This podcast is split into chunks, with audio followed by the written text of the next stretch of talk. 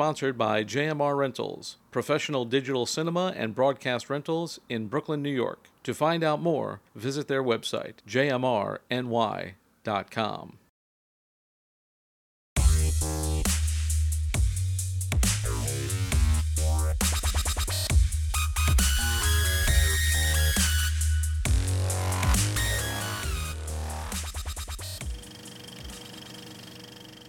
Hello and welcome to No Rest for the Weekend, where we go behind the scenes and talk to the creators of independent entertainment. I'm Jason Godby, and joining me via Zoom today, he is the founder of Film Loft New York, Mr. Darren Jenkins. Welcome, Darren. Thanks for having me. Hey, it's great to have you. Um, so uh, we got hooked up through uh, my associate producer Adonis still in Paris. He went to one of your events. Uh, you were doing events. That's become a whole different thing these days. Um, you know, and I know I think you're doing some stuff virtually, and I want to get into all that. But first, um, before we talk about uh, Film Loft New York and what you guys do, I want to talk to you about you and just kind of see how you got into the business and and uh, what's your origin story, so to speak. I'm a lot like a lot of the people who were born in the, you know in and around my time. Um, we probably I you know I was inspired by obviously Star Wars, just like every other filmmaker will ever say, right? And um, you know when when Star Wars came out, um, you know it, it kind of really gave you a new view of how things could be created from a special effects standpoint. And um, you know at the time i was you know i was young so i didn't really have much exposure to the industry but i did know i wanted to do whatever that was on the screen and so I started, you know, I started out building models of all the all of the Star Wars ships, and then um, it just so happened that my brother, who is a little bit older than I am, um, was a comic book artist, and um, I kind of came into the film industry from the back door of this this medium of creative um, you know, so I got into comic book comic books, and then I started drawing, and then um, when I got to probably high school, college, I started doing acting.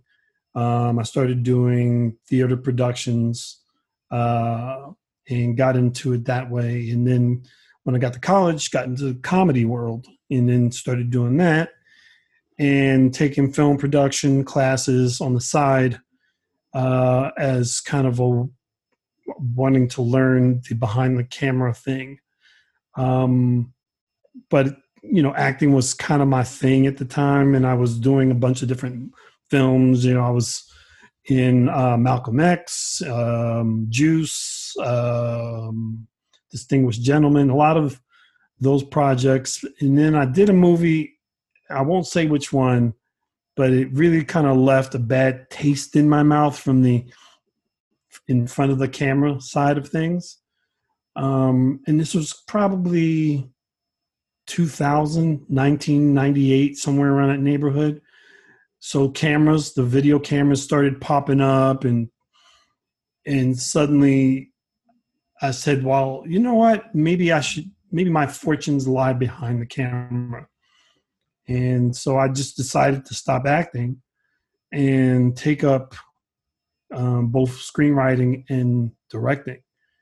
And um, I got into special effects. Actually, I was working on California for a while in special effects, uh, working on, uh, I think the first film I ever worked on was probably Die Hard with a Vengeance, maybe. Might have been Die Hard. Um, I did a couple of episodes um, of 21 Jump Street, worked on um, the first Independence Day, which was kind of cool. Um, then I came back here to New York and continued my fortunes. Um, and, you know, I've been playing around on various pieces of the puzzle ever since.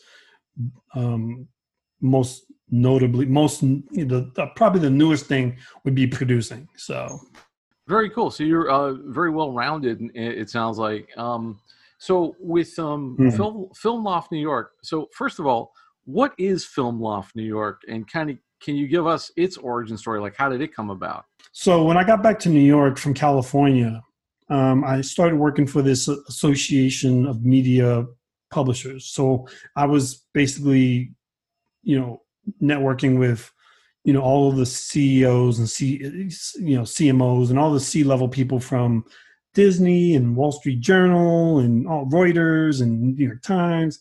And I learned a lot of stuff there because we would put together a lot of these white papers. And they started talking about this idea about content being king and how the digital publishers were, were at this new place where video was starting to take hold of the market and they needed to understand how how to monetize it where it was going to come from who's going to create it. And so in order to do you know i started thinking like i know all these different individuals from both the creative side and from the business side and i started to do these events to kind of put the two together. Filmmakers meeting digital publishers to kind of create this perfect marriage um, so i did this a number of years i think 10 15 years and we get to around 2014 and you know i'm still doing them but i felt like there was there needed to be some type of evolution to what i was doing. Like um, you know much like all of the people who i'd meet at these networking events people would come to me first to meet this director or meet this producer or meet this casting agent or meet this screenwriter and i obviously couldn't continue on that level and so i started I was at a WeWork one day um, to meet a friend for lunch, and I'm sitting there going, "Wow, this is kind of cool. I've never been in a co-working space before. Um, you know what? What's it all about?" And so I got a tour, met some of the people, uh, and I said, "You know, something like this for film would be amazing. Like a place where filmmakers could come, they could connect with each other, they could meet with." You know, investors and you know sponsors and distributors and all these different pieces of the puzzle and the business side people could kind of use filmmakers as their testing ground for a lot of different products and techniques and they could use write white papers. So i came up with this thought about creating a warehouse a big getting a big space a warehouse and creating this place where you know we could come to innovate for film and television. Not just from a like creative standpoint but from a technologically standpoint and also kind of like a place to reinvent how film is financed you know because i think that would really be the real kicker the thing that would kind of put the juice in the in the in the in the in the jug. And um so in 2014 i I started researching everything, putting all these the project together, meeting with co-working um, founders from all over the country, meeting with investors, meeting with distribution companies like Netflix and Hulu and all these different other companies, just to get an idea about what they thought about something like this. And then my last thing I met with was, was the city of New York and they um, they unfortunately had the idea just around the same time I did, and um, they came up with the same. Well, it was a little bit different than my, my project, but they, that's when they um, launched the media center that was located in Dumbo, and uh, you know, it didn't happen fast enough. But I'm actually kind of lucky it didn't. So in what way do you would are you lucky in that scenario and like how is that evolved now i'm lucky because if i had opened it right now i'd be sitting on about 25000 square feet of empty space um, due to covid um, i'd be probably holding the bag on a number of you know a number of dollars in the overhead department I'd, I'd have to lay off staff. I would have had to do a lot of things that um, unfortunately a lot of other companies are doing right now. Um, even even New York Media Centers has shut down, and um, you know WeWork is having its problems, and co-working in general will have some challenges in trying to scale back up to where they were. Um, so I kind of, you know, it's funny because as we were developing the idea, there was a thought that, you know, I think maybe like a year, two years ago, this thought that, you know, maybe we don't need an actual space to be what we want to be. We can be virtual, we can be online, we can do everything that we want to do um, without having to invest in real estate, at least at this moment in time. So um, I kind of, you know, I'm fortunate in the sense that we didn't take that, go down that road with a physical space. Um, but, um, you know, we're, we're, we're lucky and we're unlucky in the sense that um, other people have had to scale back and that's that's unfortunate. And you know we so we're there for those filmmakers those startups within the media space that still need um, services networking um, information finance distribution um, access to knowledge um, and just a general you know the one thing about filmmaking is for the most part, unless you're shooting something, you're it's a pretty solitary, you know, career. And one of the things that I've talked to a lot of filmmakers about over the years at my events is that we we we film loft is not is not just this company that it's not just a company to me it's an idea and it's a it's a family and we try to create that's kind of the reason why it's called film loft new, new york because our idea was to launch hubs in different other film cities. So there would be a film loft Atlanta, LA, Chicago, Miami, and then at some point overseas we would launch as well. And we still may do that. I don't know.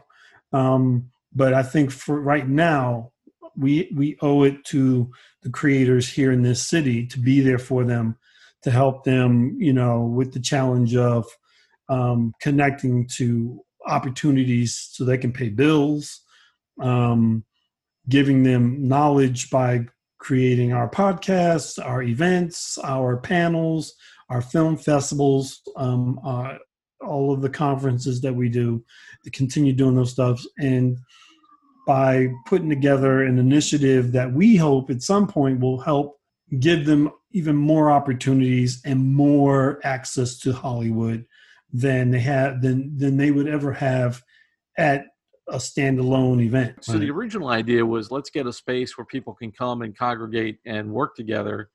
But mm. now, like in the virtual space, are you like doing these different things? Are you doing kind of like everything via Zoom, or are you doing like like give me an example of uh, of uh, like an event that you're you're planning or, or one that you've done recently? We launched a an initiative called Change Hollywood, right? And this this this this initiative is to kind of help populate. It's kind of like populate Wall Street, except for populate Hollywood. You know, and part of our our initiatives is to launch a bunch of different events online, and we do it through Zoom. And um, what's great about it is because it's virtual now, um, we can we can now bring speakers from Hollywood without them having to travel, get on a plane and fly here, right? So um, last was this two weeks ago we did um, our first industry AMA with CR Capers from Harlem Film House. She came on and talked about you know the industry, gave tips to filmmakers, you know talked about their initiatives. It was really a great like conversation. And then the couple days later we did another one with Brian Yang from 408 Films. And Brian has been in the industry for a while. He talks about it from his point of view, from also from an Asian American point of view, also from a producing producing and directing point of view, which was really great. And he's both of them have been really. Um, I'm, I'm very lucky and very fortunate to have them as um, as mentors in our program, and they've offered their time and energy to kind of help pay it forward. You know, because I think that's you know the one thing about film is that um, it's very you know who you know. It's very who you know. It's always been who you know, um, and the more people you know, the more things you can get done, especially in this in this time and age where you you can't go to a networking event anymore. You there's no you know what I mean? So how do you how do you get anything really done? So we so our online events like our panels and our talks and our podcasts are meant to kind of expand their knowledge base, give them, and also just give them, uh, you know, because you're sitting at home, there's nothing to do. You know, it's good to hear this conversation, right? To hear what other filmmakers are going through and, you know, how they've solved certain problems with, you know, being able to shoot now and where they're finding jobs and those things. Um, but we're also doing um, we're, we're actually talking internally right now about a, an intensive workshop program that we're putting together online um, that people will be able to do. You know, we have a writer's room that we do, which is also very cool. Um, so we, we're trying not to make it too different than in person. Um, we're trying to give them as many of the same things that we would normally do, like live online. And at some point, we'll get to, um, we'll expand it and we'll do like our one initiative we'd like to do is get involved in new technology and VR, AR, and XR, MR, all those um, platforms. We're going to get back into those arenas as well. So I've been interviewing a lot of heads of film festivals lately. And you know, one question that I've I've been asking is, you know, do you think that in some shape or form, this will be the virtual medium will be a here to stay thing. Like even if you do have mm-hmm. a physical event, even if you do have uh, either networking or a film festival or something, that you know this the virtual will have to be a part of it in some way, shape, or form. And most everybody's mm-hmm. saying yes. Like it's going to. They don't. Not everybody knows how it's going to be. But do you see that as well? Do you think? Do you think um, that Film Loft will stay uh, virtual f- forever, or do you want to like get back to a time when you're actually getting people in person again, or is it? Do you see the future as sort of a combination of the two? That's a good question. Um, I have a friend. His name is Devin Dixon. He's one of our, our partners as well, and um, he has a digital platform where he helps filmmakers and film festivals screen their their films online. And he, and he's he's kind of been forward thinking in the sense of how he's built out his platform now to include live Q and A's and stuff that, that you can do at the same time. So film festivals can now still do their film festivals and, and provide all this this other stuff. So we've had a film festival for the last 17 years. We run it only on Valentine's Day. And one of the reasons why We've been able to sustain it so long. We've always sold out. It's always been very popular.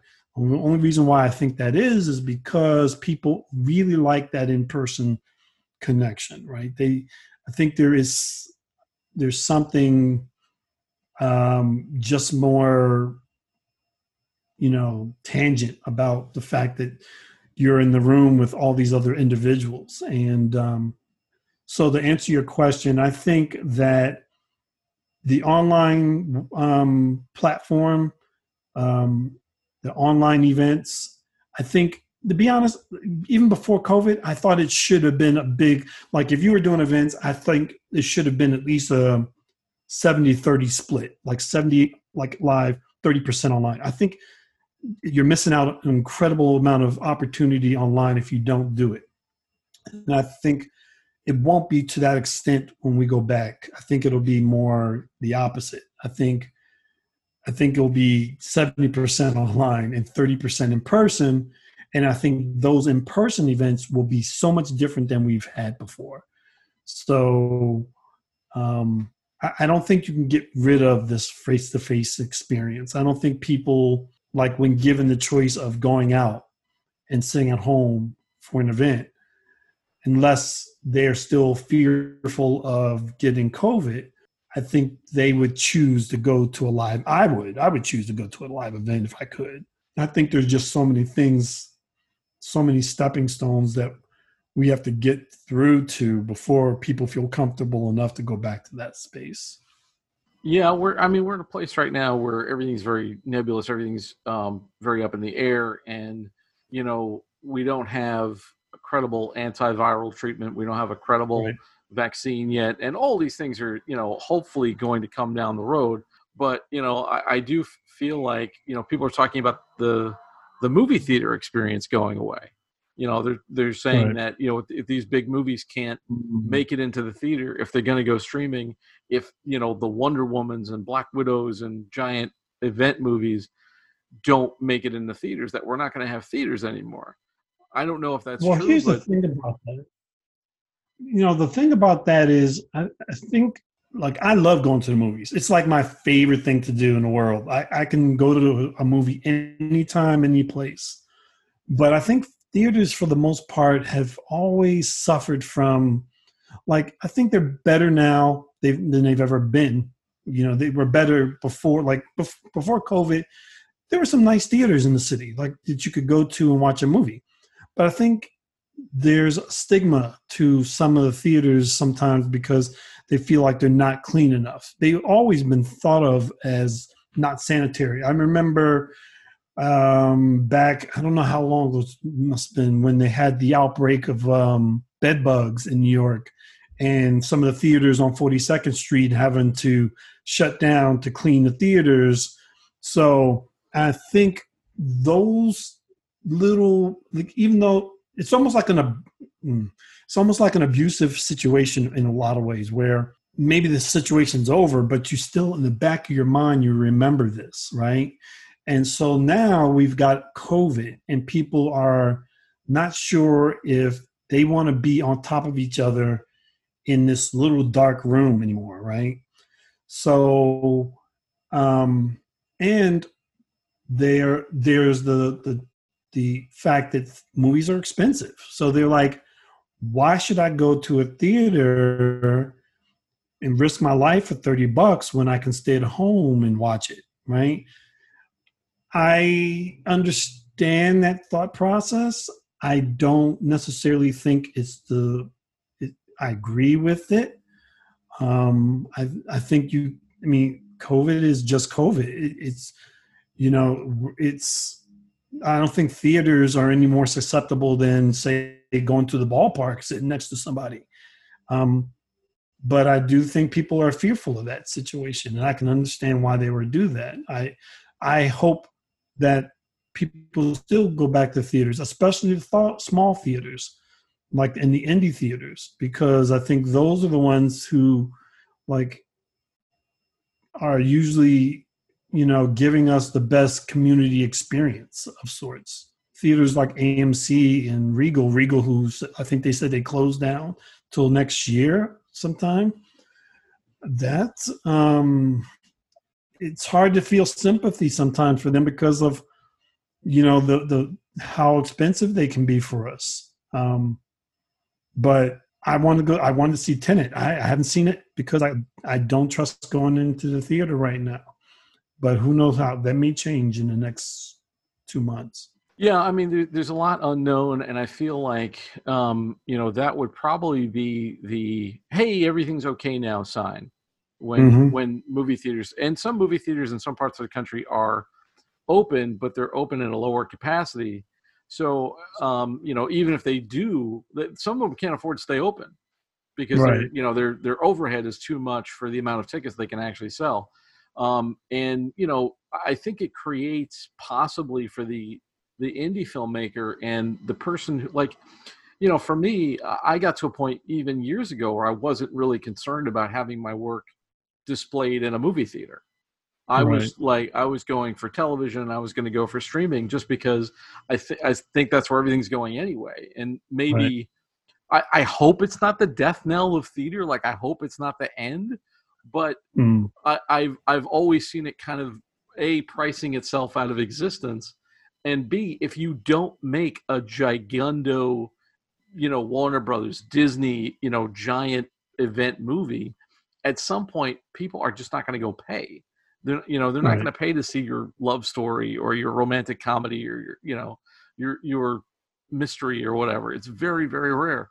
So you know the the places people are seeing those is online anyway, and everybody's going to streaming now even more. I mean, maybe you know COVID is the just the the thing that kicked it into gear and made it accelerate. But uh, you know, uh, it's it's a loss because you know when you and I were kids, the theater was this communal space where people went to mm. experience things together.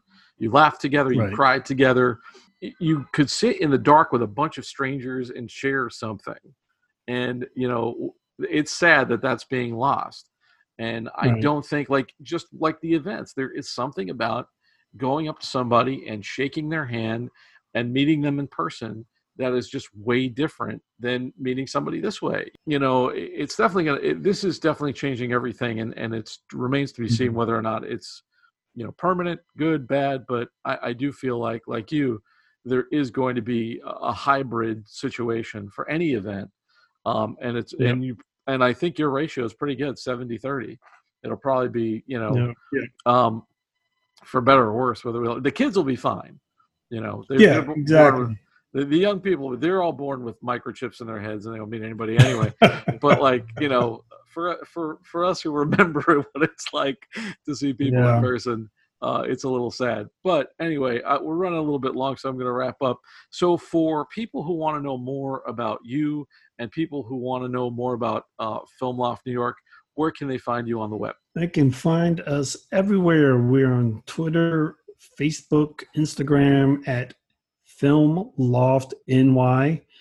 And uh, they can go up to our website at filmloftny.com. Great. Thanks so much, Darren. And um, thank you all out there for taking this trip down the rabbit hole. For more of our content, including our movie reviews, visit our website, no rest for the weekend podcast.com.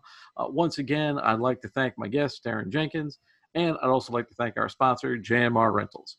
For Behind the Rabbit Productions, I'm Jason Godby. Thanks for joining us, and we'll see you next time. Música